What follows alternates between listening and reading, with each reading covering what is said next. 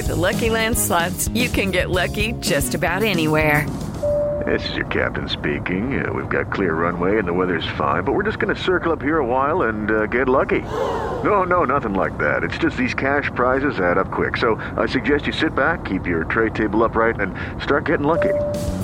Play for free at LuckyLandSlots.com. Are you feeling lucky? No purchase necessary. Void where prohibited by law. 18 plus terms and conditions apply. See website for details. It's time for today's Lucky Land horoscope with Victoria Cash. Life's gotten mundane, so shake up the daily routine and be adventurous with a trip to Lucky Land. You know what they say. Your chance to win starts with a spin. So go to LuckyLandSlots.com to play over 100 social casino-style games for free for your chance to redeem some serious prizes. Get lucky today at LuckyLandSlots.com. Available to players in the U.S., excluding Washington and Michigan. No purchase necessary. VGW Group. Void where prohibited by law. 18 plus. Terms and conditions apply.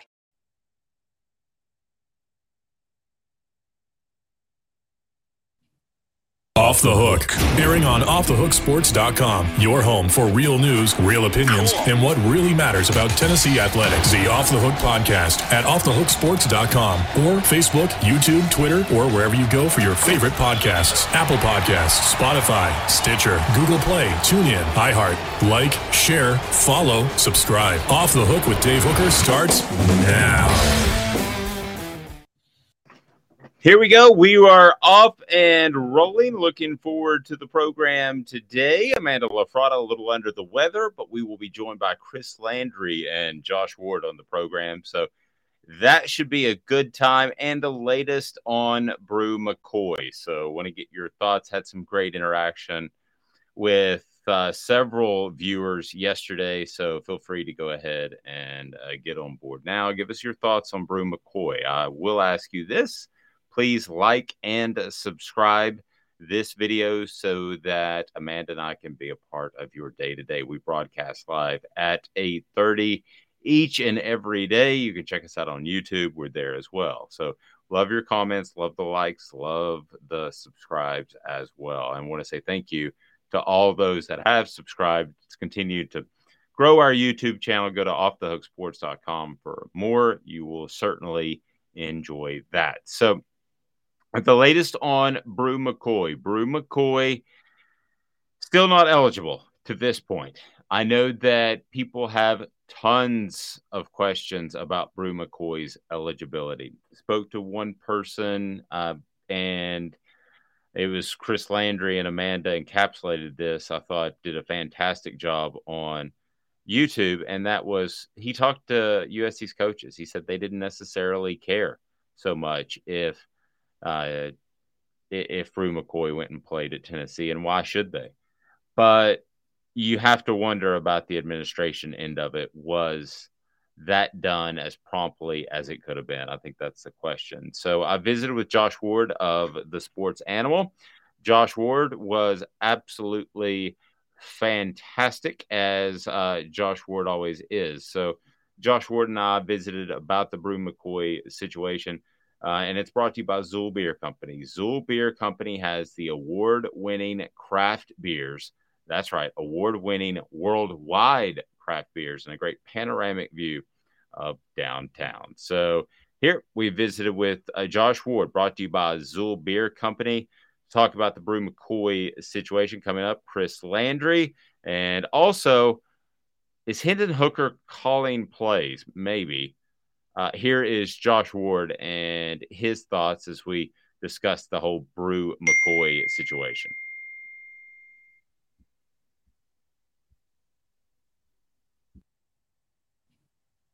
The Hook, airing on offthehooksports.com. Your home for real news, real opinions, and what really matters about Tennessee athletics. The Off the Hook podcast at offthehooksports.com or Facebook, YouTube, Twitter, or wherever you go for your favorite podcasts. Apple Podcasts, Spotify, Stitcher, Google Play, TuneIn, iHeart. Like, share, follow, subscribe. Off the Hook with Dave Hooker starts now.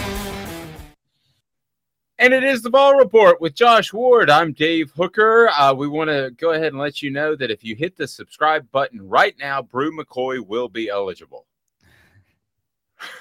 I got it figured out, Josh. How's that? don't make promises you can't keep. Uh, reportedly, that might have happened in LA, and that's not gone over well in Knoxville. Yeah, click on the uh, subscribe and like button if you like Josh, if you like me, if you'd like us to be a part of your viewing pleasure from week to week. We are joined by Josh each week, brought to you by XUL Beer Company, the official craft beer of Off the Hook Sports, award winning worldwide type of beer. I mean, they're winning awards that are given out in the entire globe. It's pretty incredible and a great panoramic view downtown to hang out. Josh's Bru McCoy thing uh, just uh, kind of keeps rolling on. And I mean, short of him showing up as Jerry Rice, I don't know that anybody could live up to expectations. Just your thoughts on the whole situation, the way it's unfolded. It's been bizarre. Yeah, you know, that's happened in the past too, where the expectations then rise as the wait continues with previous players. I do really think that Bru McCoy is uh, an important piece of this offense. I say that in the present tense because he is practicing with the team and he has been running with the ones and I think has gotten better as the month of August has gone along and shown why Tennessee brought him in. That's not to say that he's the number one receiver, that's Cedric Tillman, but Tennessee is having to replace Velus Jones and – JaVonta Payton and other players will have a chance to step up, but I think there's more confidence in Bru than most of the other wide receivers right now. So he was brought in for a reason, and I think that's been shown on the field. But will he be able to show up and play against Ball State or even Pitt? You know, Dave, it's just it's difficult to say. You can throw out guesses if you want to, but that's really, I think, all it is. When we're talking about an NCAA case, and Tennessee fans have enough prior cases to point to to say, yeah, we're just don't know. So a week to go. Tennessee's coaches, I think, are obviously hoping to have him out there and preparing as if he could be. But you get close to a point where if you if you don't know that you're going to have him, you have to start planning for other players to go out there and play. Well, and you were the first to bring it up. It's been, I guess, three weeks ago now that it was towards the beginning of preseason camp. Once you get into game week, things change. Well, this is recording on Thursday, depending on when you're watching. But game week essentially starts on Friday because of a Thursday night game. I mean, you got to put a game plan in place if they haven't started already. Yeah, they do. So, yeah, that's that's part of the frustration. I'm sure is that preparation is is going one direction, and this waiting game is continuing over here with Bru McCoy, and you know, something you deal with. I'm sure it's more administrative in terms of trying to get things figured out, but conversations are still happening. It, takes time, and uh, that may sound like a minor detail, but I think to coaches it becomes a pretty big headache to have to deal with it. So, uh, but that, but there's you know nothing else you can really say because you know, fans are wondering, well, when's this going to happen? And there is no answer to that question. And Bru McCoy, of course, is wondering when is this going to get figured out? And you know, he, he may be able to give get some kind of idea behind the scenes, but that's all it is because in, until you get that official decision, whatever it is, okay, you can play next Thursday, or you know what, we're going to sit you for a game or two. Uh, you just continue to wait. And with Aubrey Solomon, it was right up until the deadline. And I remember the, the stories of how stressful that was for him and his family trying to figure out what was going to happen. And then Cade Mays' year was different already because it was a COVID year and it was SEC only schedule and it was a conference issue, not a national issue. And then Byron Young last year had to be really frustrating. But and remember, on the field there was an effect. Byron, he was transferring to Tennessee, and they were trying to get him going within the defense. Well, he didn't get to play those first couple of games, so by game number three, he's out there, but still need to get warmed up. Dave Bru hasn't played a, a football game in roughly 20 months. He didn't play last year. So it's been a long time since he's played. So you want to have him for Pitt? you want to have him for Ball State so he can get some real game reps, in my opinion. Doesn't mean he can't help in game two if he has to sit game one, but the more he can play, the better it will be to to get him ramped up and and going in this offense. Yeah, I, I mean, entering game week, which Josh and I define by six days out of the the, the game. I th- think you do, at least I do. But entering game week, so to speak, um, if, they don't know anything, I would imagine the package is going to be somewhat limited for two reasons. One, because maybe he hasn't seen as many first team reps because they didn't know if he'd be eligible. And two, just like you mentioned, he hadn't played a lot of ball. Uh, if it's limited, that that's fine, but you would like for it to be unlimited by at least the Florida game.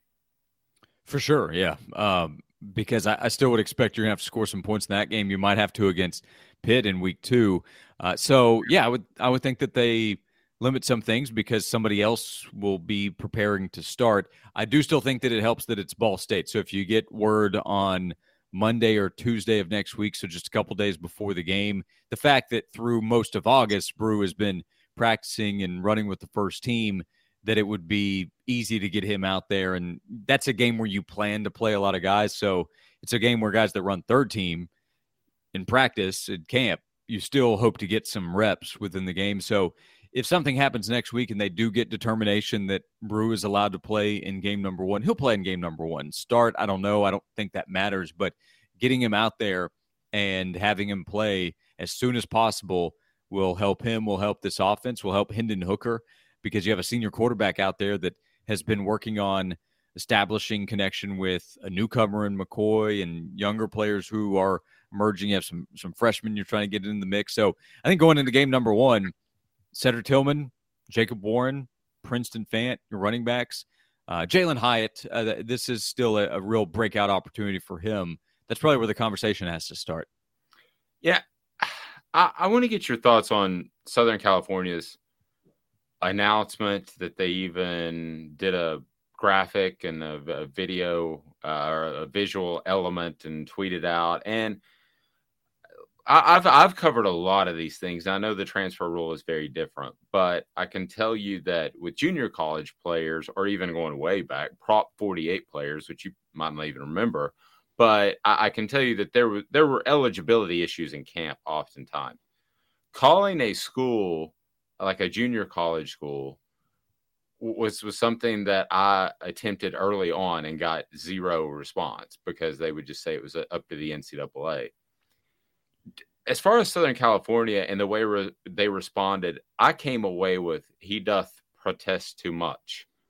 What did you make of Southern California's response, USC's response to what they've done in the Bru McCoy situation?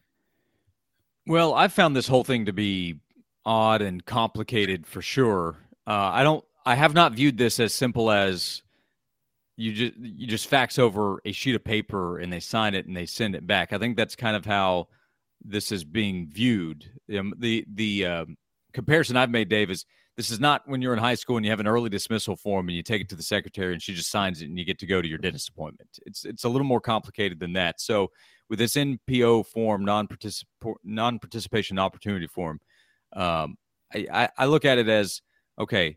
You have all these bullet points yes, the AD signs it, but there's no way that he's the one that's making the ultimate decision of whether this can be signed because you've had this legal battle with Bru McCoy. You wonder what can happen in the future. You don't know there. Uh, you do have to turn it into the NCAA. I imagine you want it to be as accurate as possible. And somebody that you've had, you've been in litigation with previously, it becomes a lot more complicated in that case. The tweet with the graphic with the statement they at least said, "Hey, we're good with him playing at Tennessee," because some schools, Tennessee in the past, not with this regime, but with previous, would not have gone that far. You remember cases with players like uh, Bryce Brown when he wanted to go to Kansas State, they wouldn't even release him. They wouldn't let him go on scholarship at Kansas State, and were were very serious about it. Uh, the late Aaron Douglas, I, I thought was a tragic situation because I thought what Derek Dooley did was awful. So in those situations, they wouldn't even release him to go somewhere else on scholarship. Uh, so, uh, could USC have handled this better? My guess is maybe verbally in, in communication, but I, you know, we're also kind of going off what we hear, not what we know was said between the two parties. So, I think I think it's complicated. I think ultimately the NCAA should say, okay, USC's cool with him playing. He did sit out last year, and that was because of a suspension, but he sat out last year. He's transferred to Tennessee academic, academically, if he's good to go, I think the NCAA should clear Bru McCoy to play in this transfer era that we're in. We've seen other players transfer multiple times and be able to play. All cases are not the same, especially to the NCAA. But uh, I think USC putting out a statement, as maybe odd as it looked with a, a graphic connected to it, publicly endorsing him playing elsewhere, I think the NCAA should say, okay, he can play elsewhere. Well, my co-host on Off the Sports, Amanda LaFrada, thought it was worded very specifically as to yes. not give a time. Okay, so you, you agree it was worded. There was no real time frame given of when they filled it out. So Yes, it's not. Well, no, no, no. I'm sorry. When I say yes, I thought it was worded specifically when they, um, when USC statement said that they have responded promptly and accurately.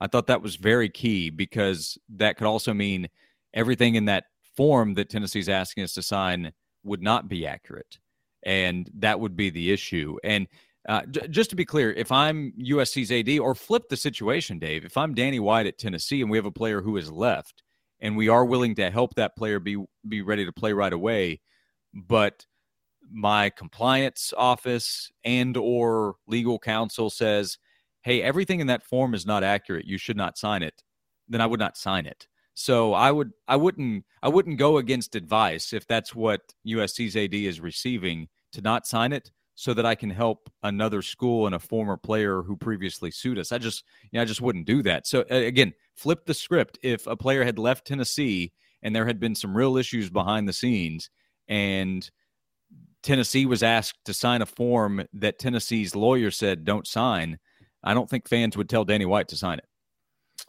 No, I, and I definitely see your point there. Um, my, my, I I would like to ultimately know where the fault lies because it is not like a permission slip agreed, but there will be a two million dollar house sold in Knoxville today that took less time than this did. So there's there has to be a happy medium. If you had a guess, where does the fault lie? NCAA, Tennessee didn't provide whatever they needed, or USC didn't provide, wh- wh- whatever. I mean, where do you see the broken chain link?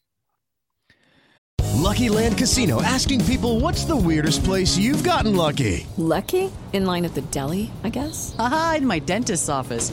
More than once, actually. Do I have to say? Yes, you do. In the car before my kids' PTA meeting. Really? Yes. Excuse me, what's the weirdest place you've gotten lucky? I never win and tell. Well, there you have it. You can get lucky anywhere playing at LuckyLandSlots.com. Play for free right now. Are you feeling lucky? No purchase necessary. Void where prohibited by law. 18 plus. Terms and conditions apply. See website for details. It's time for today's Lucky Land horoscope with Victoria Cash. Life's gotten mundane, so shake up the daily routine and be adventurous with a trip to Lucky Land. You know what they say your chance to win starts with a spin.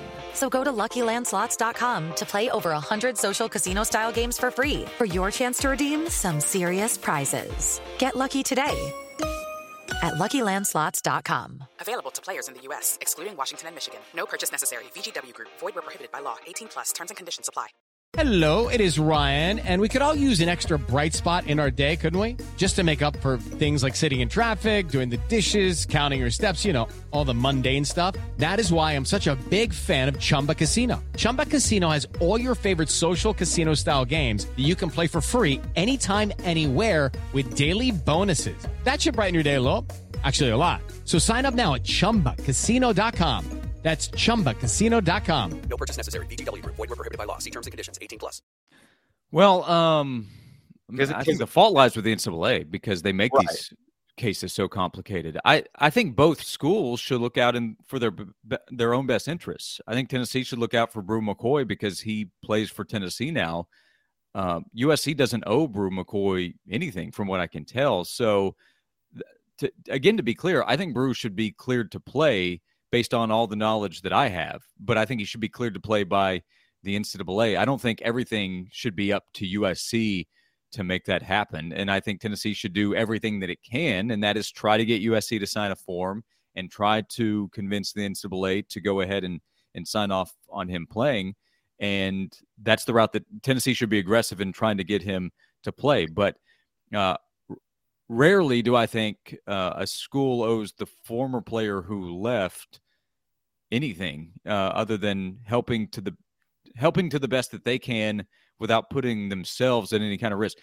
That's that's the issue. Like comparing this to other transfers, well, rarely have we seen the the player who's transferring sue his former school. You know, like like Justin Powell is one of the comparisons recently because he was just cleared to play at Washington State and he had just left Tennessee. Justin Powell never sued Tennessee. There's there's no issue there between the two sides. There was a clear issue between Bru McCoy and USC. So that that's not taking a side, but USC is going to stand up for itself before it helps the other party that it suspended and then sued the school, right? So, you know, if if a player leaves Tennessee, I'll just, I'll just I'm I'm flipping the script for a reason. If a player leaves Tennessee and that player had sued Tennessee previously, fans would not be saying, "Hey, do everything you can to help that player." So Tennessee fans are standing up for Bru McCoy and should, and Tennessee standing up for Bru and should. But USC is going to make sure that it it takes care of itself, and that's what I would expect as well. Yeah, and you answered what I would have answered when it boils down to it the NCAA. So, you know, they recently had in June, I believe, 40 layoffs. And I don't know where, how the money doesn't ever get to the NCAA office because there's a lot of it, but it doesn't seem to. and they just seem to yeah. be understaffed 20 years ago and in 2022. Um, that to me is just incredibly befuddling that it hasn't gotten better. That that that to me is is the question mark. I mean, I, I, I literally this conversation is 20 years old, Josh. It's bizarre. Well, that's why you continue to have stories and reports of what could be changing in the future with at least college football breaking away and doing its own thing, maybe under the college football playoff um, umbrella. I don't know that they're going to make the right choices in the future, but this connection between at least college football and the NCAA, I think it's going to break up in the future. So, yeah, it's just a mess. And and by the way, you have so many athletes out there. There's not only the Bru McCoy case out there.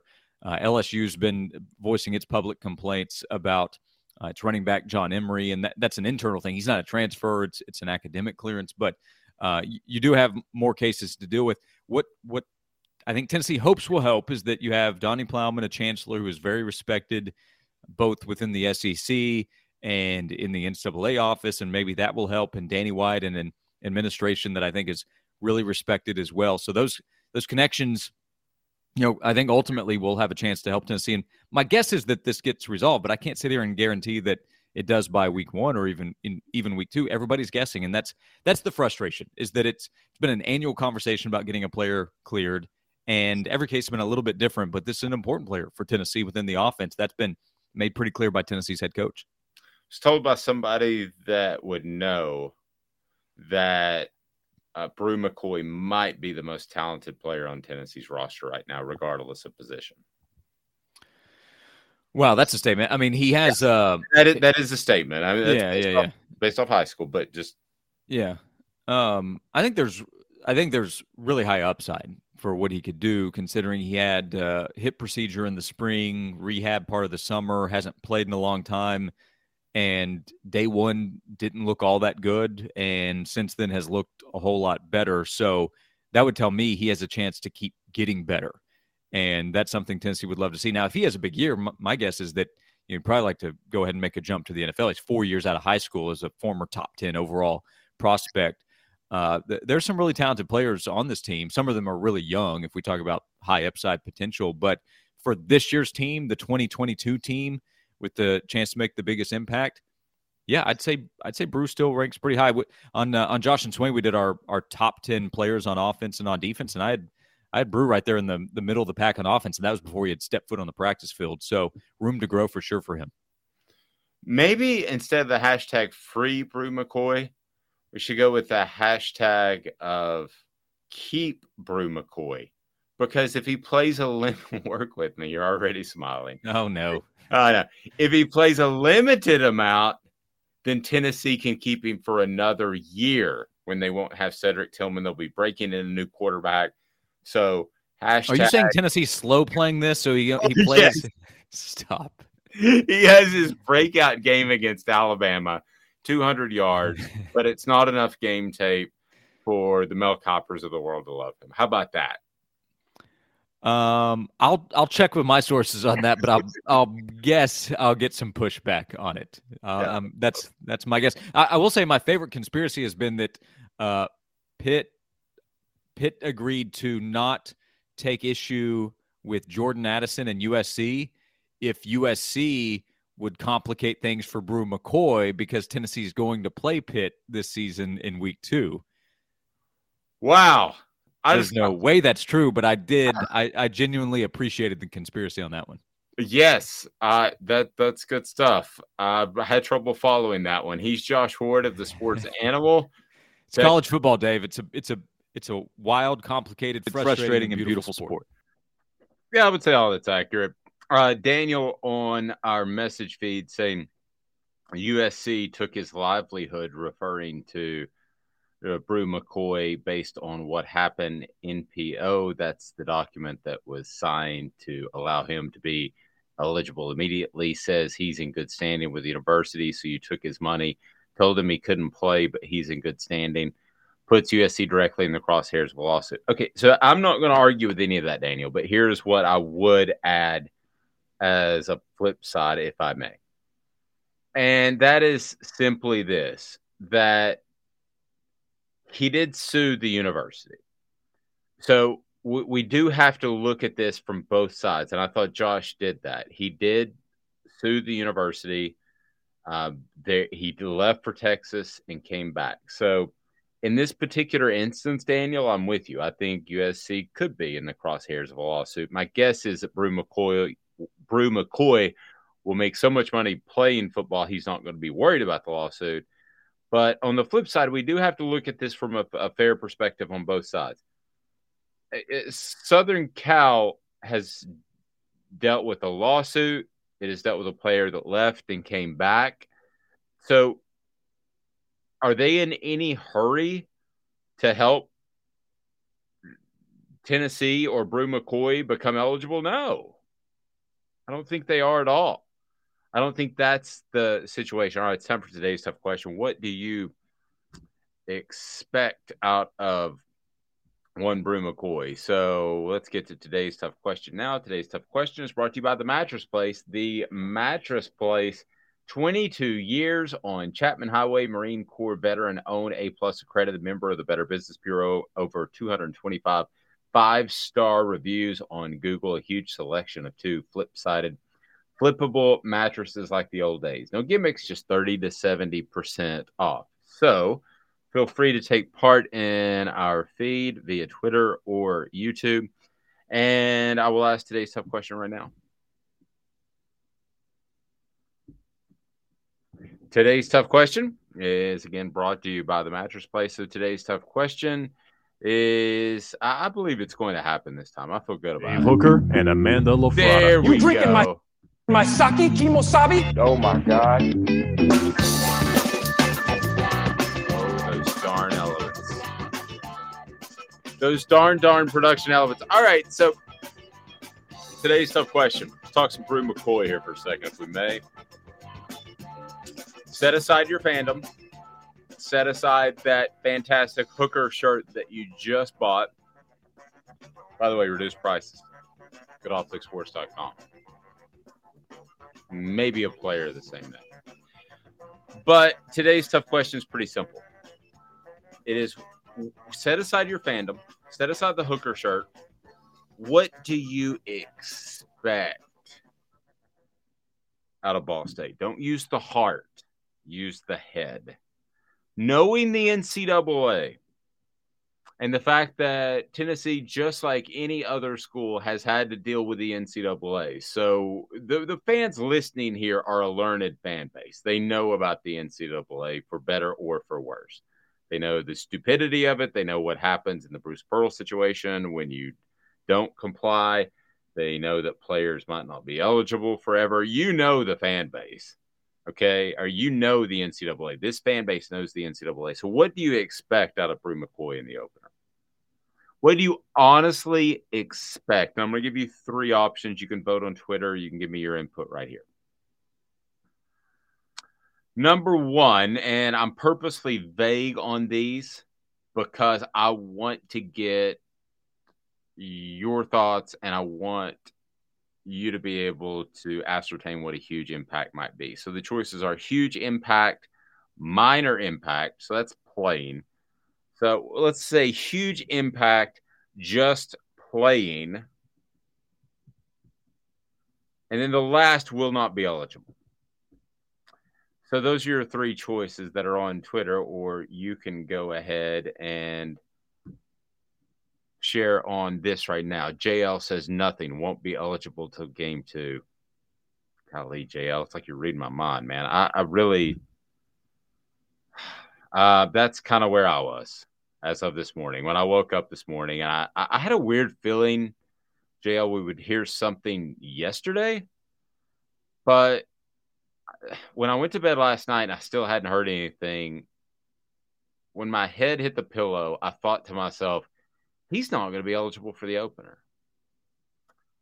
So I'm about 60 40 if I can cushion it just a little bit. I'm about 60 40. He won't be eligible. 40% he will be eligible to play, and he'll play in a limited role. As far as huge impact, I don't see how that could happen. Um, because A, it's Ball State, so he could catch a couple of touchdown passes in the first half, but he's not going to play for long. We all know that. So, yes, he could have a significant impact, but huge impact, that's why I picked that word. I don't think he's going to have a huge impact in the opener, even if he's eligible as of noon on Thursday. Uh, which as if you're watching live, he's not eligible now. This recorded on Thursday morning, so I would have if you made me pick between the three, I would I would probably say just plain. But I feel from the people I've talked to and just the way this is unfolding, I feel like Bru McCoy is less likely to, to play in the opener than he was a couple of days ago.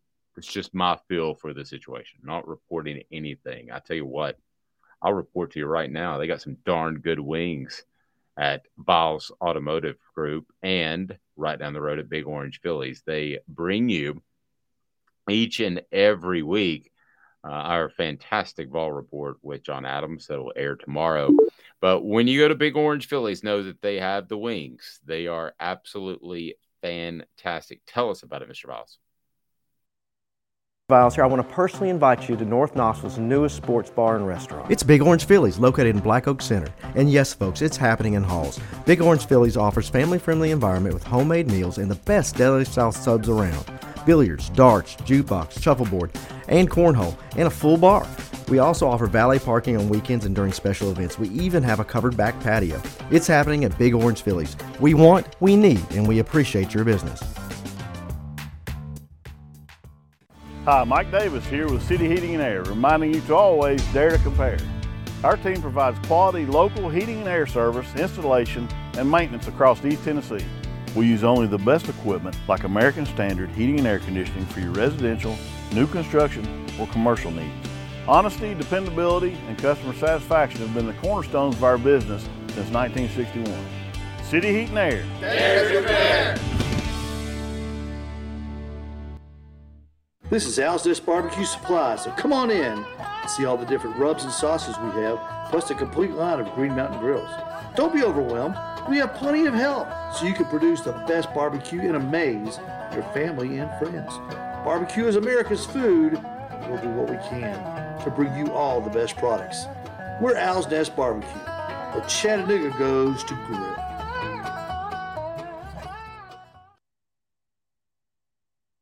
Judy was boring. Hello. Then Judy discovered ChumbaCasino.com. It's my little escape. Now Judy's the life of the party. Oh, baby, Mama's bringing home the bacon. Whoa, take it easy, Judy. The Chumba life is for everybody. So go to ChumbaCasino.com and play over 100 casino style games. Join today and play for free for your chance to redeem some serious prizes. ChumbaCasino.com. No purchase necessary. Void where prohibited by law. 18 plus terms and conditions apply. See website for details. Step into the world of power, loyalty, and luck. I'm going to make him an offer he can't refuse. With family, cannolis, and spins mean everything. Now, you want to get mixed up in the family business. Introducing The Godfather at ChumbaCasino.com. Test your luck in the shadowy world of The Godfather slot. Someday, I will call upon you to do a service for me. Play The Godfather now at ChumbaCasino.com. Welcome to the family. No purchase necessary. VGW Group. Void where prohibited by law. 18 plus. Terms and conditions apply. Do you want to own the more that owns every job? Then get to Vassy Lawn and Garden in Cleveland and get you a Toro. I'm David Vassy, here to talk to you about Toro. With a Toro Zero Turn, you'll get more out of every minute and you'll reach the finish line faster. At Vassy's, we like to say no matter if you're mowing three acres a week or 11 lawns a day, homeowners and business owners alike find confidence in equipment they can trust from top to bottom. Bassey Lawn and Garden, Highway 60 North in Cleveland. Man alive, it's worth the drive. Yes, it certainly is. And Chris Landry joining us now of LandryFootball.com. And we are joined by him each and every Thursday and Monday at 9 Eastern Time and, of course, 8 CST, as the kids like to call it. Chris, how are you, sir? Good. Dave, how are you doing? I'm well. One week away in Knoxville from uh, Tennessee hitting the field and just in a couple of meetings yesterday, uh, an awful lot of excitement. And I know there's excitement everywhere. Nobody says, "Oh, we'll be lucky to win two games this year." I mean, nobody says nobody actually says that. Even Vanderbilt's probably predicting seven or eight wins. Oh, it's it's look, it, Vanderbilt's trending to the best job in the country according to Clark Lea. So I I don't know. I mean, Hawaii better watch out this weekend.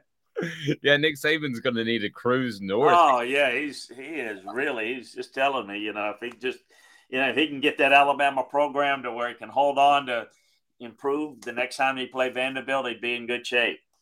Oh, I, I, I, we don't have time to get in this, but I had somebody mention to me yesterday, and he was an Alabama fan. he said, "You know who they'd call? They'd call Lane, but I don't think I want him." I'm like, they're not going to call Lane Kiffin to replace Nick Saban. I mean, just in 30 seconds or less, how crazy is that? Uh, no, I don't think that's that's where they're going to go. Um, Nick is going to. Well, you know, a lot of it has to do when the timing is. Everybody's making that speculation, but you know, it, it, I, I, I just use this as an example if you think about hot coaches around the country, who was hotter than Tom Herman a few years ago? I mean, he's just, oh, yeah. I mean, you know, so so the point is, is he's not can't even find work. So my point is, is the guy mm-hmm. that they're going to hire is probably somebody that's completely off the radar right now because he's not going to likely step down in the next year or two. So I, I think that answer of who it's going to be is going to depend more about when it's going to be. Well, and let's remember Nick Saban I thought was a very questionable hire when he went to LSU. Yeah, like, look, trust me, I, I, I pushed hard for for LSU to hire Nick Saban back when they hired Gerry DiNardo, and then you know I was you know with my background with Nick working with him in Cleveland, I I, I pushed the administration hard, and actually the by the time that Mark Emmert got there, and they went ahead and hired Nick Saban, I had to convince Nick Saban that the LSU job was worthy of his consideration at that point. Right. And um, and of course that worked out well, but um, uh, you're correct in that everybody in Baton Rouge. Oh my God, a Midwest guy, a Big Ten guy, awful fit, not going to work. No one admits to that now, but that's that's what was going on. That's what everything. And of course, I was I thought it was the greatest hire because I knew the guy firsthand, worked with him. He and Belichick in, in Cleveland. So I, you know, I was thrilled with it, and I actually did something that that I don't do because it's hard. But I, I, you know, I, I said I felt so strongly about it. I said he'll win a national championship at LSU, which at that time they hadn't done since 1958 under Paul Dietzel. And it's like, what? Yeah, no, because he he not only got hired at LSU, he was the highest paid coach in the country, even back then. Oh, uh, just yeah, yeah. 1.2 million. 1.2 million is what they paid him. That was the highest paid coach in the country in 2000. We're 2022, and now it is not 1.2 million; it's 11.2 or 11.7 or whatever. So, yeah, no, it uh, things things certainly uh, have a way of uh, changing over time want to turn to the Vols, get your thoughts on a couple of different things and the Bru McCoy situation because you gave us some insight. I want to dig a little bit deeper into, uh, frankly, poor hosting by me because I should have dug a little bit deeper into something you said earlier in the week. Uh, and I want to do that. Chris's appearance brought to you in part by Craft Treats. Craft Treats full spectrum CBD treat contains minor cannabinoids that increase the benefits of CBD. So that means that anxiety that your pet might have, whether it's car ride or storm in my particular case, or if your dog's older, like my pet, uh, arthritis, it can help with that too. So that is what Craft Treats is all about. So check out crafttreats.com. Okay, so you said something that frankly I didn't catch at first. And because as you might know, I've got a lot going on. But I wish I would have. Um, because you said you talked to USC's coaches uh, and over the weekend, even about the Bru McCoy situation. And that was about the time it was starting to percolate with Southern California releasing their uh, announcement via Twitter. Let me take a step back based off what you told me, and and let me ask you, Lincoln Riley doesn't have the best reputation in the SEC. I think a lot of people among fans, among fans. Does he seem like the guy, the type of guy that would try to add any sort of roadblock in this sort of transfer? Does he strike you as that sort of guy? No, he doesn't. Now, that doesn't mean that he's not doing it, but um, I don't. I don't. Uh, that is not typically him. And they've, nobody's brought in more transfers and had cooperation than them. I mean, they brought in 23. 23. Now, you know, there's big transition at places like LSU and USC, big time programs, they won't do that every year. But so I don't think so. Now, look, there's some there there's some uh, I don't know. There, there's a little bit of I call it sibling rivalries, uh, not among siblings. Like like let's just let's not be let's not sugarcoat it that that Josh Heupel was was run out of his alma mater, Oklahoma and the guy that kind of was the darling that they brought in was Lincoln Riley. So there is a little bit of a, you know, um, it's just human nature, you know, when it just a competitive nature, not anything sinister, but you know, could there be something there? Could Lincoln have done something? I don't know. I, I, sure, anything could be possible, but I don't really get that to be the issue. My point to you was that the coaches there, and this is USC, this is not Lincoln Riley, but Bru McCoy's been on USC's campus twice, and he's right. chosen to leave twice. There's not like they don't look at it as well, but we really like to keep this. I mean, they're they're not real enamored with Bru McCoy. Just and again, they're two sides to a story. They recognize his talent. I don't think they really care to have somebody that's wanted to leave twice to be in their program when they're trying to build a new program and get new people there. You follow me? In other words, they, they've encouraged people at USC to leave because they want, you know, to get guys that are comfortable because they're going to do things differently at USC. Well, now, uh, you that know, doesn't that doesn't make, mean anything wrong with Bru McCoy or anything wrong with USC. It's just you know, kind of people tend to want to do things and see things a little bit differently. So I don't know what that means and why the holdup is. I mean, from the Tennessee side and the media that's covering them, it certainly, well, USC is the holdup. It very well may be. I don't have any evidence of that, but it could be. It's either that or it's the NCAA. I don't. There's no reason to think that Tennessee's done anything wrong from an administrative standpoint because they certainly are the one that absolutely wants to have him. I don't think the NCAA I mean, they're going to do whatever they're going to do. And I don't think USC cares whether Bru McCoy's at Tennessee or Texas or, you know, just as long as he's not with them because they're, they're not really, they, they understand the talent, but they're not really concerned about him. So I don't know that there's much there, but I don't know that, Dave, to be certain. I just mentioned that I talked to USC coaches not about this, but about other things. And I brought it up and it came up and it was like kind of a, not even a now this is coaches now you know so they may have a different view people in administration may have some grudge against Bru McCoy or you know that, that I'm not aware of but the coaches are like not even given a second thought they've, they've not even thought about Bru McCoy as a Trojan for six months yeah, and I discussed this earlier on the show with uh, Josh Ward and of the sports animal.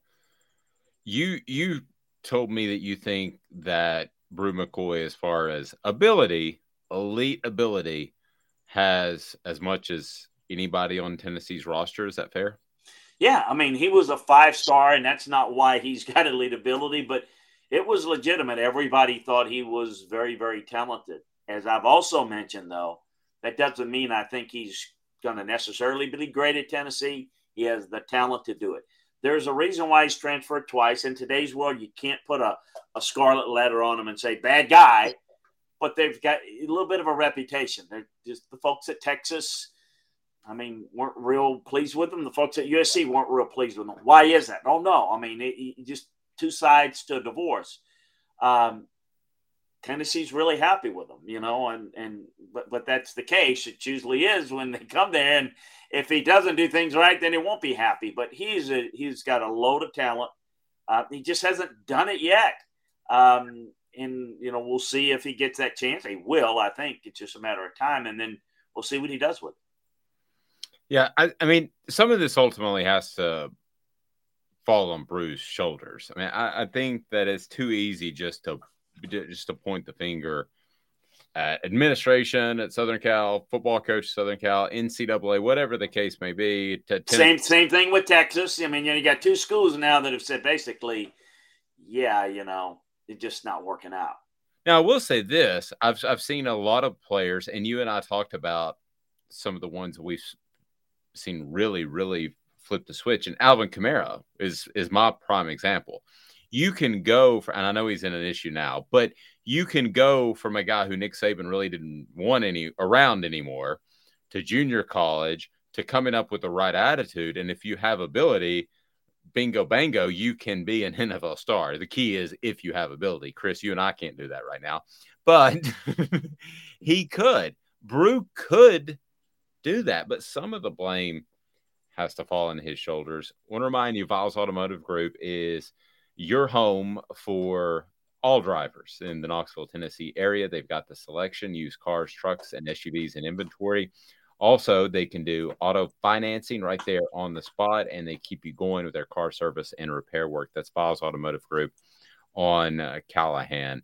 JL saying that maybe since this is the second time he's left, maybe USC is slow in feeling just to be a pain to Bru, wasting the school's time and nothing concerning UT. I mean, that – that all could be possible. At the end of the day, let's work off a couple of different assumptions because you've been in these coaches' rooms. So I'm just going to I'm going to give you this scenario as of Friday 8 a.m.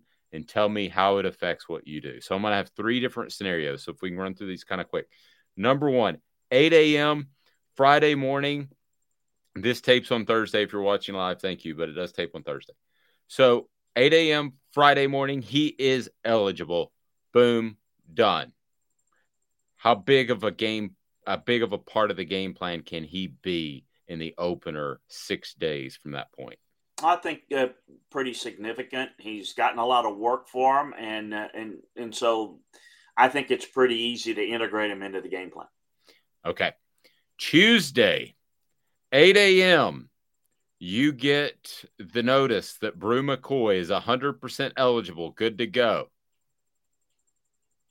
How big yeah. of a part of the same, game? Same, same thing. I, th- I think I okay. think it really it really is about um, more important to prepare that he's not going to be there. You know, just just prepare, okay. and, and and if you if he's available, you plug him in. Now, I do think you know Tuesday's fine. I, I think you miss Tuesday's practice. You know, you miss Wednesday's practice. It's hard to get. I mean, you can have him in the game plan, but you know, not as many reps. But I, I think you can get him in there in certain packages pretty easily, even if they decide later in the week. But they may just, you know, depending on you know conditioning and everything, which should be fine. You know, it's not like a an injured guy. You know, which is kind of the same but different in terms of how much work has he got and how physically ready is he? This guy's going to get, you know, he's going to be in the right physical shape or should be. That's interesting that you would say that because that's why I like Chris's insight. Because I would have thought it would have been on a Tuesday, two days before, limited game plan. But you think that what essentially is a uh, two day before practice. Uh, you think that's important? So that that I find very interesting. Now, yeah. Now, I mean, they just say this now. Tuesday morning, you know, you don't miss practice, and you you go right in. You start missing Tuesday's practice, and then it's you know, say Wednesday afternoon, you miss Wednesday's practice. Yeah, it's a different story. You're you're less likely because he doesn't have the reps and the looks against the opponent. But let me just say this: against Ball State, yeah, they should be okay it, it's not that big a deal. Now, if you're lining up and you're playing, I mean, who is it that uh, might be playing Miami? I mean, a, a, good team, not, you know, that's a little different situation. I, I think he's eligible. They play him. I think that depending on their the rules and their protocol, they if he doesn't practice all week because he can't, well, then maybe he doesn't start. Somebody else does. But I don't think. I mean, this is not brain surgery. It's just it's just getting them getting them on the field. Yeah, it's it's really getting them acclimated and how you want to do it. Sit them, play them. It's not going to be that big a deal. You get into the first, you know, SEC game, and it's a big game on the road, and it's eh, that's a little bit different kettle of fish to deal with. Yeah, so it's not just brain surgery; it's Ball State. That could be their new catchphrase. They won't say that like that. They won't say it. I don't, think, I don't think that would go over well. I don't think it go over well. What's, it's what not rocket say? science. It's Ball State. I think there's Chris. I think there's something that we could work on there. Maybe a trademark. Yeah. yeah. Um. Okay. So let me let me ask you the third scenario. He's just not eligible. Who else steps up? Because we know Cedric Tillman is is the guy, but who gets most of those snaps? you, you know, I mean, I think the receiving corps is really good. I think they've got three quality receivers. Are you including without, Okay, without Bru. Yeah, without Bru McCoy. I mean, I do. I think they're going to be good. I think just Bru McCoy gives them another playmaker, and it gives them depth in terms of injury. So I think they're fine. I think for them to be a different level good, Bru McCoy – doing what Bru McCoy can do gives them know, something special. Now, as we've said before, if he doesn't play well or he do, he doesn't, you know, do the things, doesn't show the improved maturity, they're still going to be good. It just may not be as explosive as they could be if this guy was as, you know, on point as they're capable of doing. So uh, that's the way I see you know this this offense this this offense as a whole and this receiving corps as a group. Chris, what are you hearing from Tennessee's coaches about uh, Squirrel White? Um, because when it opened, when camp opened, I think everybody was very excited about Squirrel, and things have got gotten quieter, which which could mean that some people think that, uh, or Tennessee's coaches maybe think that the the dog days of camp got to him.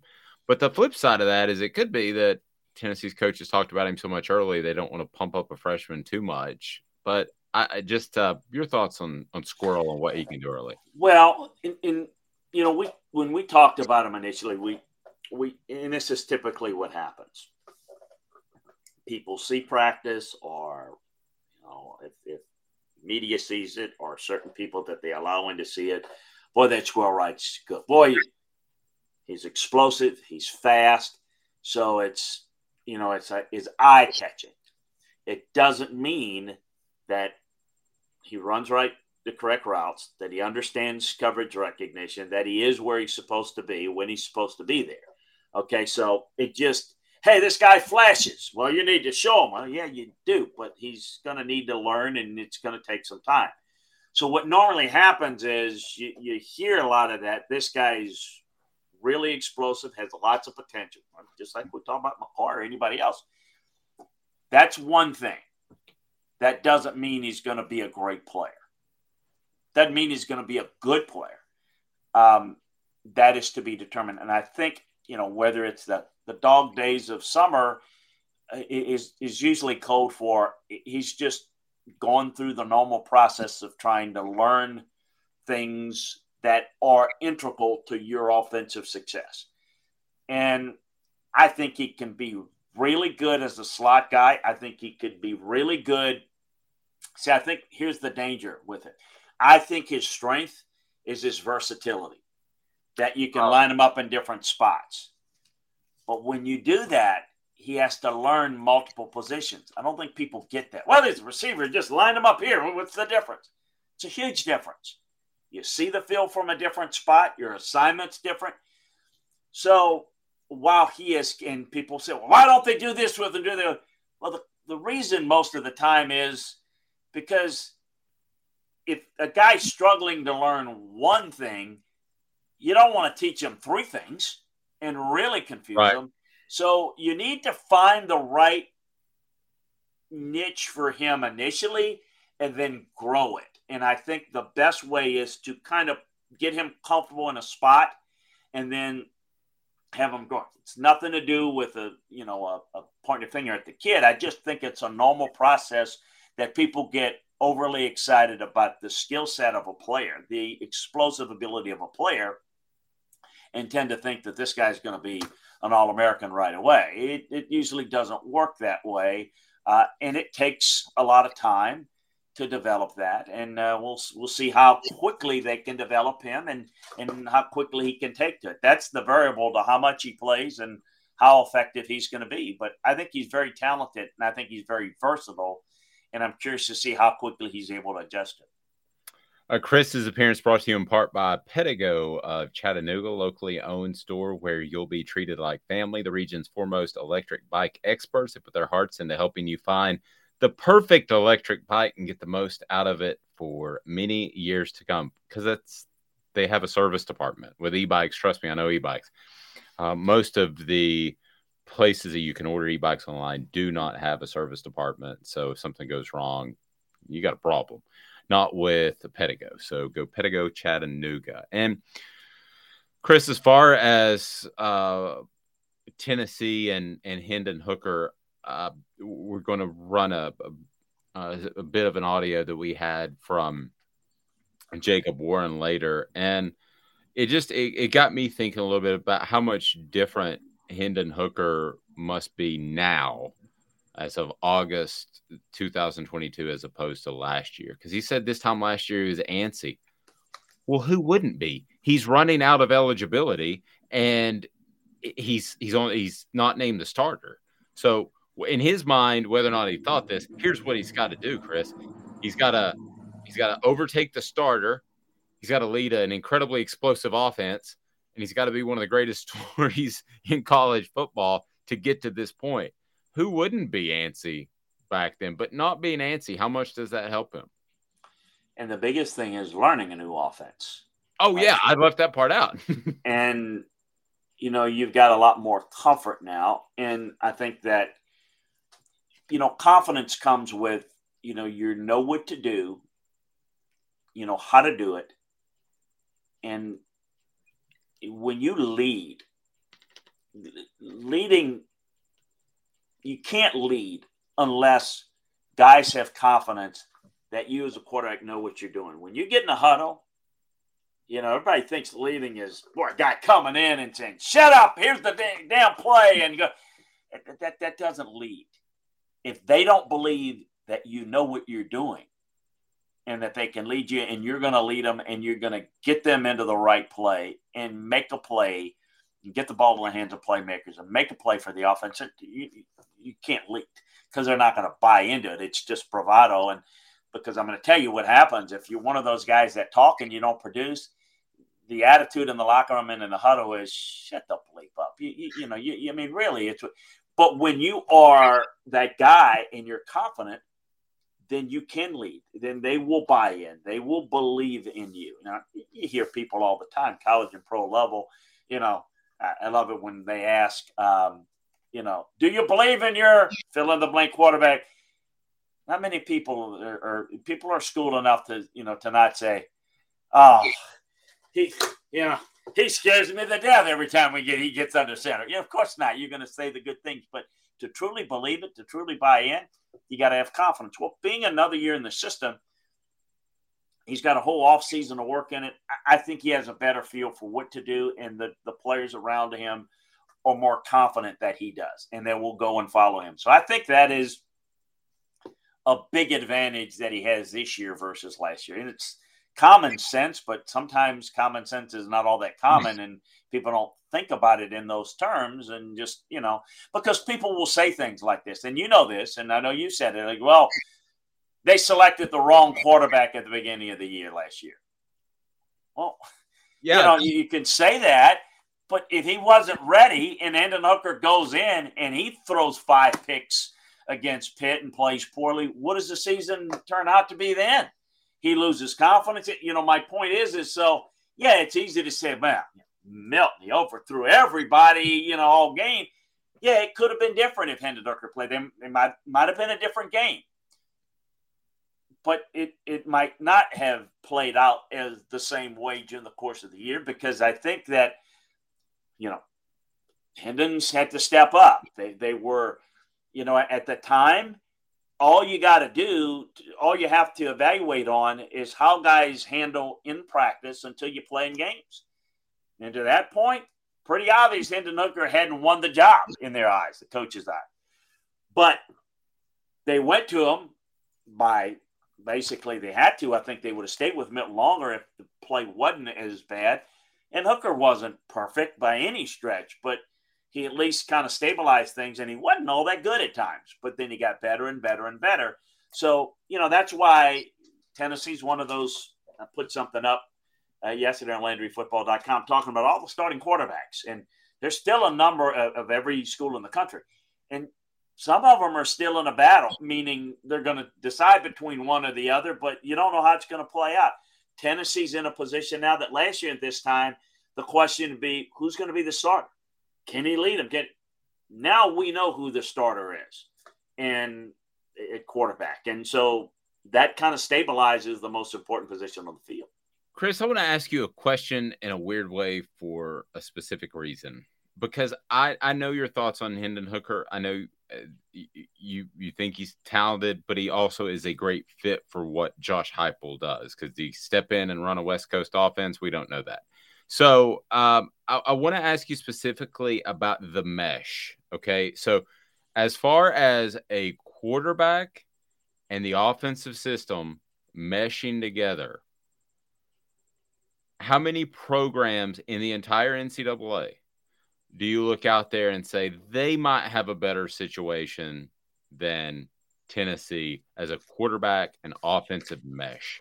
And I know I'm going really off schedule here, so I'm kind of throwing you a curveball, but it just does. Hendon Hooker has limitations. I don't think he gets the ball out as quickly, at least last year, as he should have, but he's a great fit for this offense. So, how many guys, how many programs out there are are as good a fits from the quarterback offensive perspective? Well, let's just take the SEC. Let's just start there. I mean, I think Arkansas and KJ Jefferson's fit is outstanding.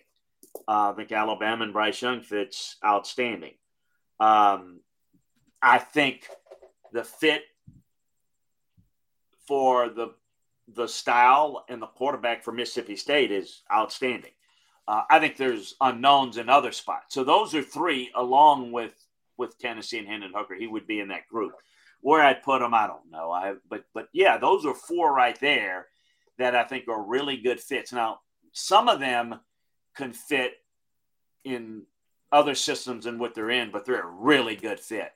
Um, around the country, there, there's some there's some good ones that have that haven't given it uh, a lot of thought in that respect. It's a it's a really good situation, but as I kind of look and see and go over. Um, you know, I think it's, you know, I, I, I think there's a lot of question marks. Um, I, I, I give you another one that's a great fit, but bless his heart, he may be gone for the entire year. Uh, Sam Hartman runs Wake Forest offense for Dave Clawson very, very well. He's he's not he's not there, so uh, he's going to be gone. Well, maybe for the year. Um, I think uh, those are some others that uh, I think you know just jump out at me just within the league. C.J. Stroud's outstanding for any offense, but really good fit for what Ohio State does, and um, with all the guys that they that they uh, that they have at receiver. So um, I think Caleb Williams is going to be a great fit at USC. Um, you know the, the transfer over there. So those are some that I think that jump out at me, and um, hopefully that kind of get you get you a feel for it. Interesting. I um, I, I sometimes I think we need to give Tennessee fans a hug after what they've been through for the past twelve years. So let me ask you this. So on today's tough question, you might have seen it on Twitter. Today's tough question, I said, uh, you get three options. Bru McCoy in the opener will have a huge impact, just be playing, or will not be eligible. One is running away with it. Chris, do you want to guess which one?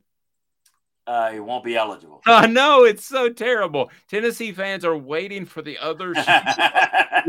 You're, well, I mean, you are, you are completely impartial. I consider myself impartial, but I did go to UT, and I know not everybody views me that way. So, and I do have orange on my logo. So, but you are completely impartial. Tennessee fans should be happy about this season, right?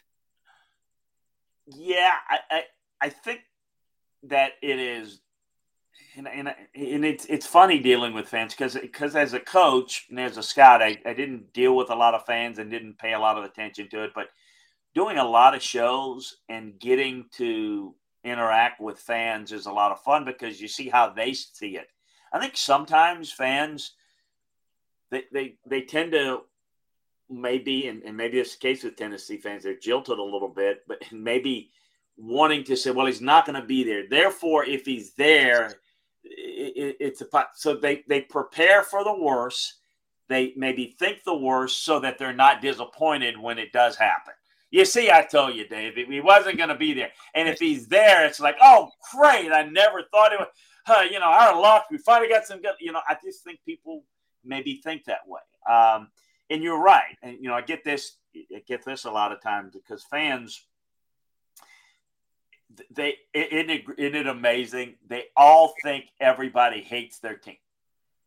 Right. you know, it's because and they don't they don't get it. It's like, well, okay, so and and I can't speak for everybody, but to use the analogy, the political analogy, left or right, when you're right down the middle, the people that are for right thinkers think you're a leftist liberal if you're in the middle.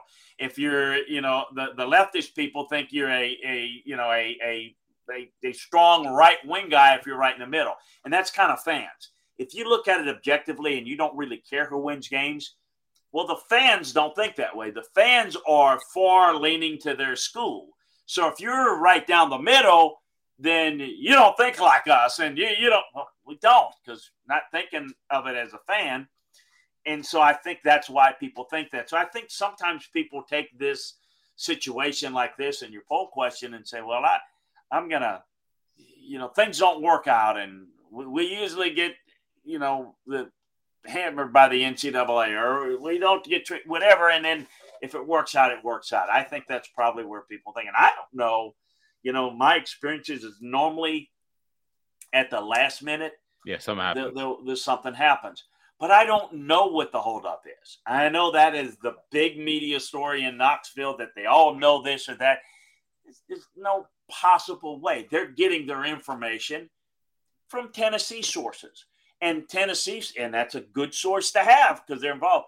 And I think the Tennessee folks that are involved in this process think that, well, I mean, they either think the holdup is at USC or at the NCAA. Well, I know what's happening is the NCAA is probably telling them that, you know, we're still waiting on this and that. So in their minds, they're saying, so they're letting it be known in the media that it's a problem at USC, which could very well be the truth but we don't know that for certain. I don't know it.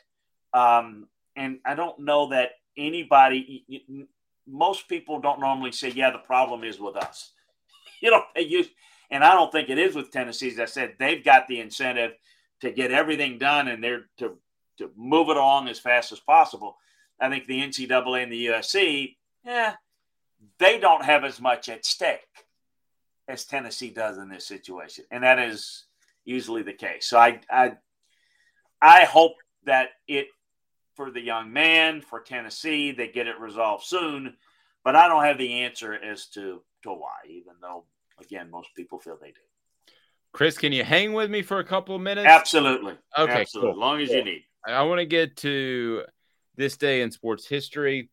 Uh, uh, Chris is 29 though, so he he might not have yeah, not have much Uh, perspective on that. So I, I was, I was 29. Yeah, I was 29. I remember that fondly. yeah, I uh, this I had a gentleman tell me yesterday. He said, "You're getting ready to turn 50." He goes, "Ba- "I can barely remember 50." I'm like, "Oh, well, I guess hope, hopefully I'll make it there one day." Big Orange Phillies is the place to go when you want great food in North Knoxville. Big Orange Phillies. Casual shouldn't mean stale, and it doesn't at Big Orange Phillies. Big Orange Phillies. I had the wings on Sunday, and they're awesome. And you can hang out, a lot of space. They've got uh, karaoke, they've got live entertainment, they've got billiards, and they've got darts, and they are awesome. So go to Big Orange Phillies, and you will absolutely love it. All right, coming up, it is this day in sports history. It is also the one player that I'm going to ask Chris about. He's got during the break to think about it that I have not asked him about on Tennessee's roster that I should have. And goodness gracious, I've asked about a lot of players over the course of the summer. So if he can come up with one, I'm going to be impressed. Stay tuned. A presentation of Off the Sports. Viles here, Viles Automotive on Callahan Drive. I've been selling cars here in East Tennessee for 27 years. In that time, I've come to realize it's not about the car. It's about you, the customer. So I'm here to take care of you just like family. Good credit, bad credit, you name it, we can get you taken care of. If we don't have it, we can find it for you. We go across the country to get any vehicle that you want. And here at Viles Automotive, we don't believe in fake numbers. We just give you great deals. And as always, we want, we need, and we appreciate your business. Do you want to own the more that owns every job? Then get to Vassy Lawn and Garden in Cleveland and get you a Toro. I'm David Vassy, here to talk to you about Toro.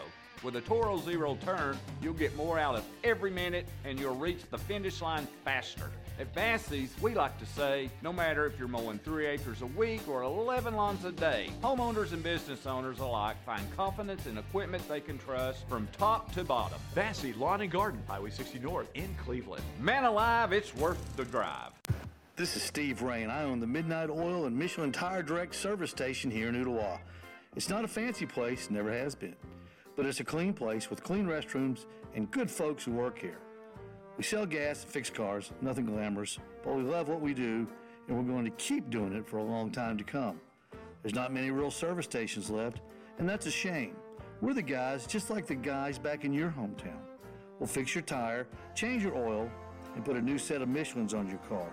If you want a Twinkie, you'll just have to keep on going. Thanks for the business.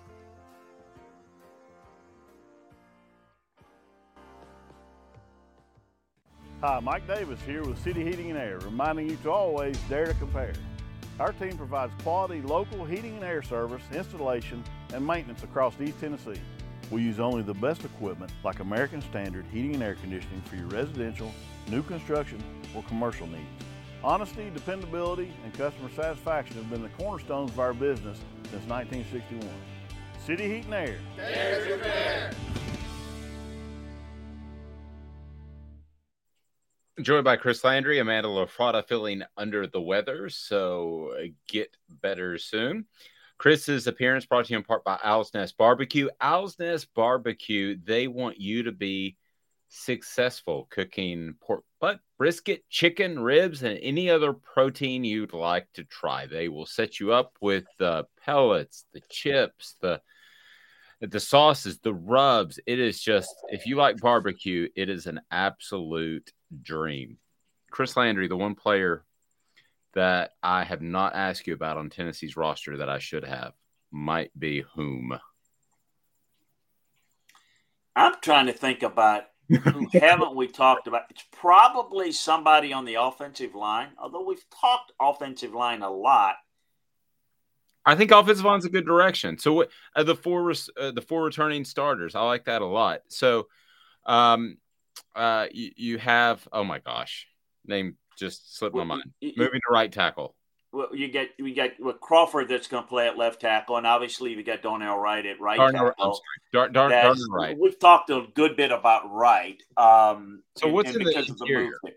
What's in the middle? Well, I I, th- I think it's a pretty good strength. I mean, I think Spraggins um, and, uh, and and Carvin at guard are very solid, and obviously Cooper Mays. I tell you, uh, Cooper Mays is somebody maybe because you know he's been there a while and he's been very productive, and maybe people are not concerned about him. But I don't know that we've talked about Cooper Mays a lot. Um, I mean, I, I don't remember, uh, but but uh, he's you know I think he's a good anchor and um, look and and you know I think I do think this that you know um, I, will say this I mean we, we talked about the tackle position uh, okay so something happens Cooper Mays you know who you know if you look at it um, Carvin, uh, uh, Jerome Carvin, somebody like him is a senior that's been around. He will slide in if he goes down, and then, you know, uh, I think there's some flexibility with with Cooper Mays that he can move. But I think Carvin is a, a really good starting left guard, but he can play center, and I think that that's so. The key is who's the left guard. Probably Ollie Lane comes in, a redshirt senior, and plays. So uh, if you have an injury um, at center, then it's going to be about who's going to replace the left guard because Carvin's going to move in from there. I think that the the interior is a little bit stronger in terms of how they grade it out um, than the tackle position, but it's a very important spot. It protects the middle. It allows you, you know, to not only have success running the football, but interior protection. It's it's much easier to block and or from a quarterback standpoint to see the edge pressure coming, then if you see it up the middle, you see it quickly in your face, but you can't do a whole lot with it, and it makes you move uh, and, and throws off the timing of an offense like this. So I think the interior of the offensive line. So maybe somebody like a Jerome Carvin, who's a senior, been around for a while. He's a valuable guy because he's a two position player. He's a starter at left guard, and he's your starter at center if something happens to Mays. Uh, JL had a question. What we've not talked about is the defense uh, is going to improve on their tackling. Um, so he wanted to throw that out there. You and I have talked defense. I don't know if we yeah. specifically talked tackling. Yeah, look, I mean, um, in a general sense, improving on tackling is difficult because you don't hit enough. I mean, it's it's universal in football.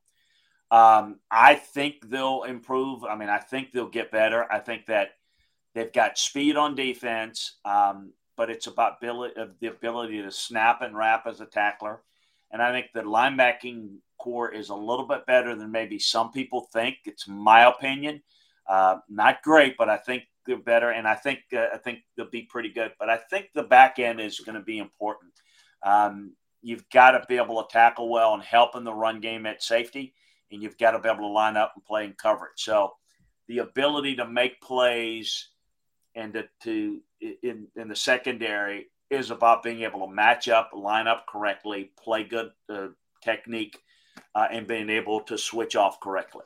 Um, the play at linebacker is about being able to fill, to be able to not overrun, to bring your feet and in snap and wrap as a tackler. I think up front they're pretty good at linebacker while they make plays in pursuit. I think being able to tackle inside is the one area that I think they need to improve upon.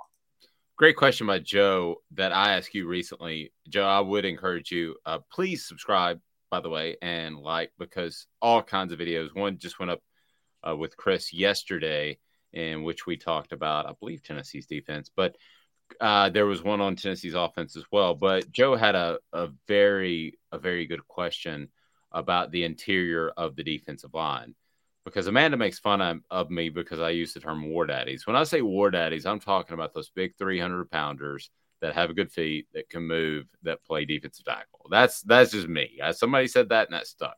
What do you think of Tennessee's the interior of their defensive line? Well, I think uh, Omari Thomas is a good player. I think he can be better and more of a factor. Um, I think that um, you know they'll miss Butler. I thought he was was right. was a really good player, but I think the key is going to be Garland, um, and then even the young guy Bryson Eason. Um, those are the guys, the guys that are going to play opposite Thomas. So if Thomas can be as good as I think he can be just pretty solid, not great, pretty solid. I think that uh, the other one's a little bit up for grabs. I mean, uh, in Eason, you've got, um, you know, guy that moved pretty well, and he kind of ate his way in, uh, into a defensive tackle's position. You know, he started off early in camp, and you know he's got some short area quickness and balance and body control. He's got all the tools. He's just got to.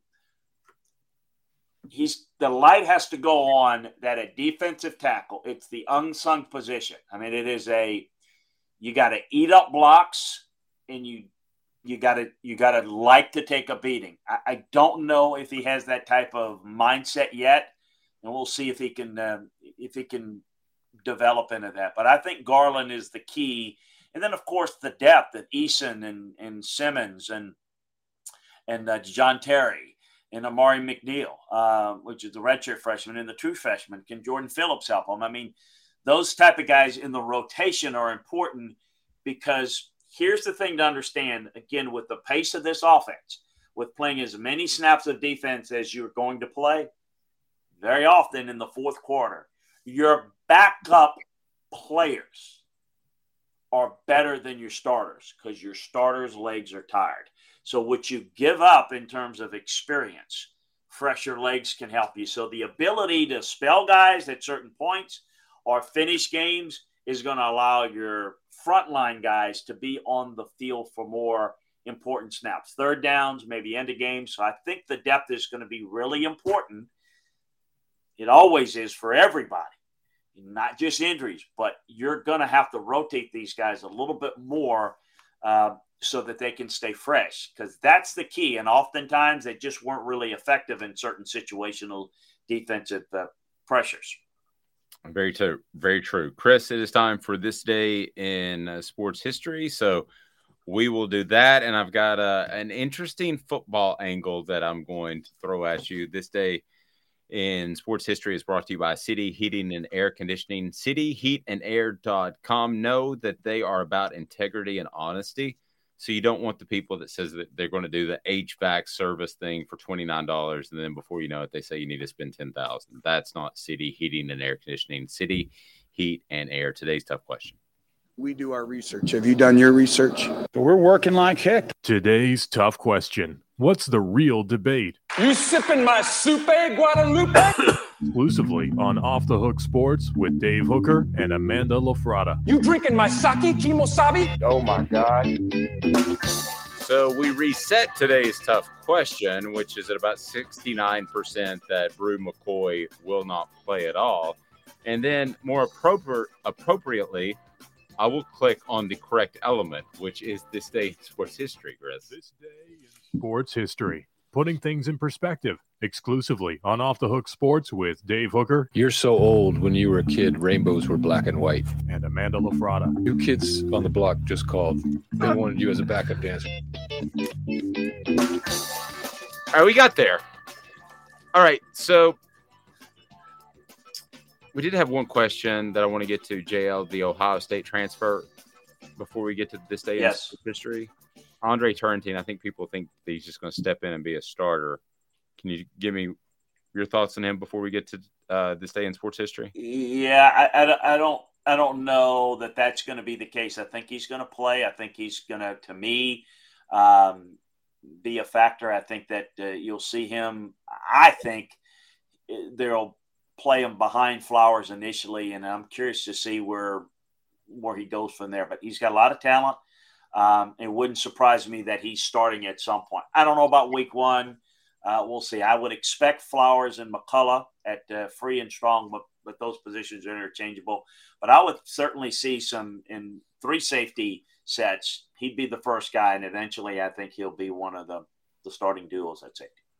Take me back, Chris. would you consider yourself a wise man when you were 20 years old? No, no, I, I thought I was wise, um, but uh, no, I wasn't. But Yeah, I was so probably probably a little bit more leveled and mature than most. Because at 20 years old, I was, let's see, was it was I 20 when I was a walk-on football player at LSU, or had I flipped to coaching? Was I'm trying to figure out the exact year 2021 when Bill Arnsparger told me you'd be a better coach than a player for us. that. I I, I So, partied. so I was a little bit mature. Now I wasn't a partier. I was. I went a No, I- when, when I was went- 20, I, I, I had a pretty interesting reputation. Let's just say that.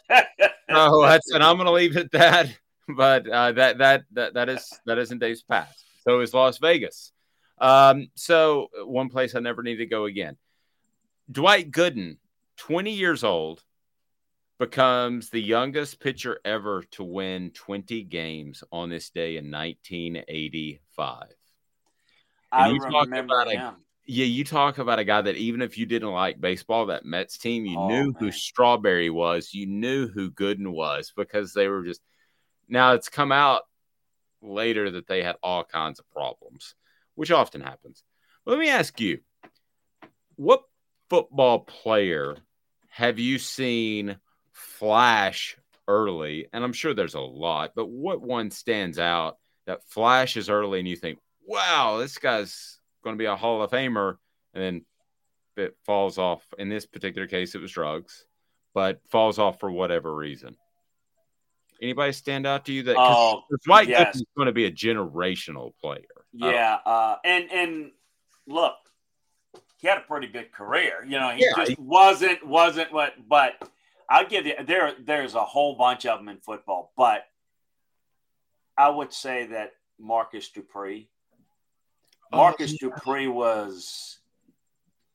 God, was he something? Man, was he? He was something. Came out of Philadelphia, Mississippi. Everybody wanted him. What a recruiting battle between Texas and Oklahoma. I mean, everybody recruited him, but that's he went to Oklahoma, and he was, you know, he was unbelievable. And he went back then. They just put him as a true freshman. He was 11th on the depth chart at running back. Within three practices, he was already up to one. he was unbelievable.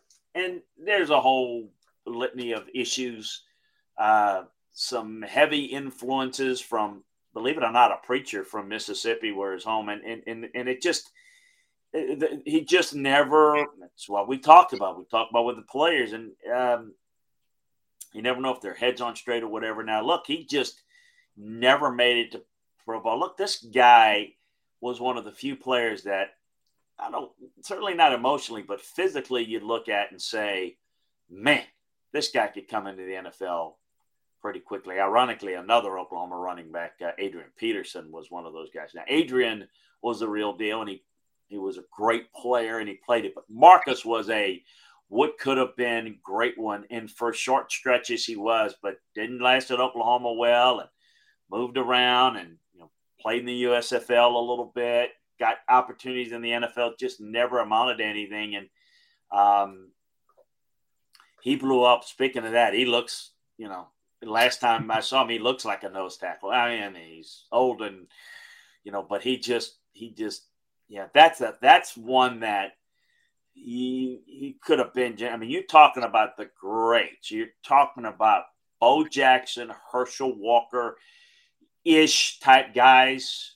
Wow. This guy had it. I mean, speed and size in an era where you could be dominant. Earl Campbell, you name the greats. He was every bit as talented, but uh, never, never realized that potential. Well, JL referenced great 30 for 30 on Dupree. Yes. JL, I gotta I gotta be honest with you. I saw that one and I didn't know what Chris just said about and I I trust Chris when it comes to football implicitly. So when he tells me he's that good, I'm gonna go back and watch the 30 and 30 because I didn't watch the whole thing because I didn't know that he was that elite. I thought he Oh, was yeah. probably very good. Okay, so I want to check that out. Honey if, if, if, if, uh, uh, out, of, out of high school, in in well over forty years of doing this, he'd be on one hand of the best high school players I've ever seen, ever, ever, ever. wow. On one hand. Uh, on one hand, I mean, he's he's just Wow. he's one of the absolute all time, all time. I mean, Herschel was dominant in a Class A school. Bo was great. Um, OJ Simpson was unbelievable at San Francisco Junior College. And I'm just talking running backs now. Um, Adrian Peterson was great.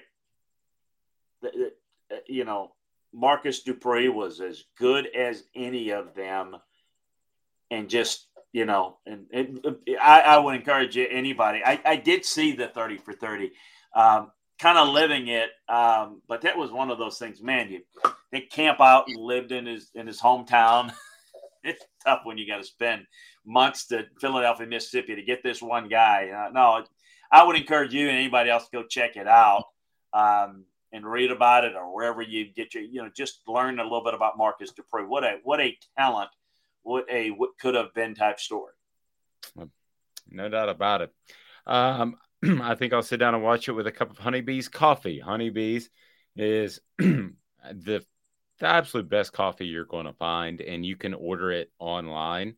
Uh, if you go to Honeybees, um, you are going the locations you're going to find. Uh, well, let's say uh, not pretentious like that other place. Go with the bees, not the bucks, because you're going to enjoy honeybees. And honeybees is fantastic. They've got locations in West Knoxville, South Knoxville, Westtown Mall, and Sevierville. Again, you can ar- order it all online. And if you like coffee, that's the way to go because it's the top 5% of the beans in the entire world. That's pretty strong.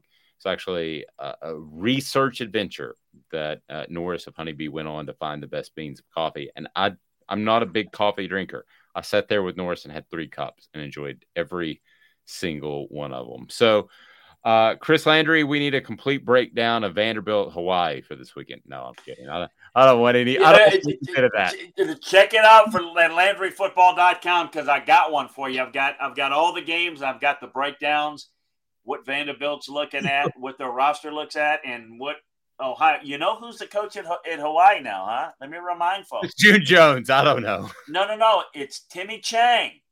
Remember the quarterback? Yeah, you know, because they ran out Todd Graham. But remember Timmy Chang? You know, Wait, I think he, I think he was one of the t- Tennessee had like six years of incredible spring practice running backs. Was Timmy Chang one of those? no, no, no, no, no. The the quarterback at Hawaii. He played at Hawaii. Uh, uh, Oh, the- okay. yeah, in in but he's back at his alma mater, and um, that'll be a nine thirty Central. Wow, that's ten thirty in uh, in East Tennessee. In the morning? ti- no, no, no. At night, at night, at night. It's gonna be uh, it's gonna be on uh, TV. What do, what do I have it? It's the CBS Sports Network. But yeah, if you you're looking for that, um, I got the I do have the breakdown, the film room breakdown of all the games this weekend, including uh, Vanderbilt, Hawaii. So check that out. We'll have that every week. All the games broken down on Landry Football. So before you before you put a couple of bucks on it, you know I'll make the picks and everything. Uh, check that out every week. Jason Jason said, being about the only game for the entire weekend, I'm likely to watch Vandy. Jason, Hey, look, look, underrated game is Nebraska Northwestern. That's earlier in the day, and that's that, that's going to be twelve thirty. You know, uh, right afternoon uh, on Saturday. So maybe that fits more of people's sleep schedule than ten thirty at night on the East Coast. the guy that I cannot remember his name, and I've got a hooker T-shirt for anybody that can message it to me in the next 60 seconds. He played running back and was the cat's meow at Tennessee for spring practice, which seemed to always happen because they wouldn't use their regular running backs. There was like a Kirsten Biggers. There were like guys that you'd never heard of. There were walk-ons that would tote the mail most of the time. But there was one that actually said, I'm going to leave and not be a spring practice star and went to Hawaii and ended up a starter. And I cannot remember. You're talking about a running back though, but Timmy was Running a back. quarterback. So uh, I'm, I'm trying to think that. That's a good question. I don't. Uh, I have to think about that. I'm trying to remember who that would be. Um, I, I, I, will, I don't. I don't really remember that. Uh, I will text you at some point, but I do will, that. Do that because I when you do, I'm going to say, "Oh yeah," but I don't. I don't. Uh, doesn't ring a bell. So really good spring. Really good spring, but transferred to Hawaii. Yeah, there was there was a period of there where uh, Tennessee literally had probably five years in a row of Heisman Trophy winners at spring practice. they didn't they didn't win Right. it they didn't win it in the fall, but Right. they, they won it in spring camp.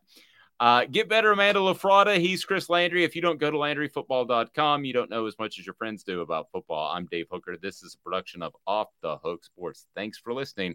Have a fantastic day, evening, morning, whenever you might be tuned in. With the Lucky Land slots, you can get lucky just about anywhere. This is your captain speaking. Uh, we've got clear runway and the weather's fine, but we're just going to circle up here a while and uh, get lucky. No, no, nothing like that. It's just these cash prizes add up quick. So I suggest you sit back, keep your tray table upright, and start getting lucky. Play for free at LuckyLandSlots.com. Are you feeling lucky? No purchase necessary. Void where prohibited by law. 18 plus terms and conditions apply. See website for details. Hello, it is Ryan, and we could all use an extra bright spot in our day, couldn't we? Just to make up for things like sitting in traffic, doing the dishes, counting your steps, you know, all the mundane stuff. That is why I'm such a big fan of Chumba Casino. Chumba Casino has all your favorite social casino style games that you can play for free anytime, anywhere with daily bonuses. That should brighten your day a little. Actually, a lot. So sign up now at chumbacasino.com. That's chumbacasino.com. No purchase necessary. Group. Void were prohibited by law. See terms and conditions. 18 plus.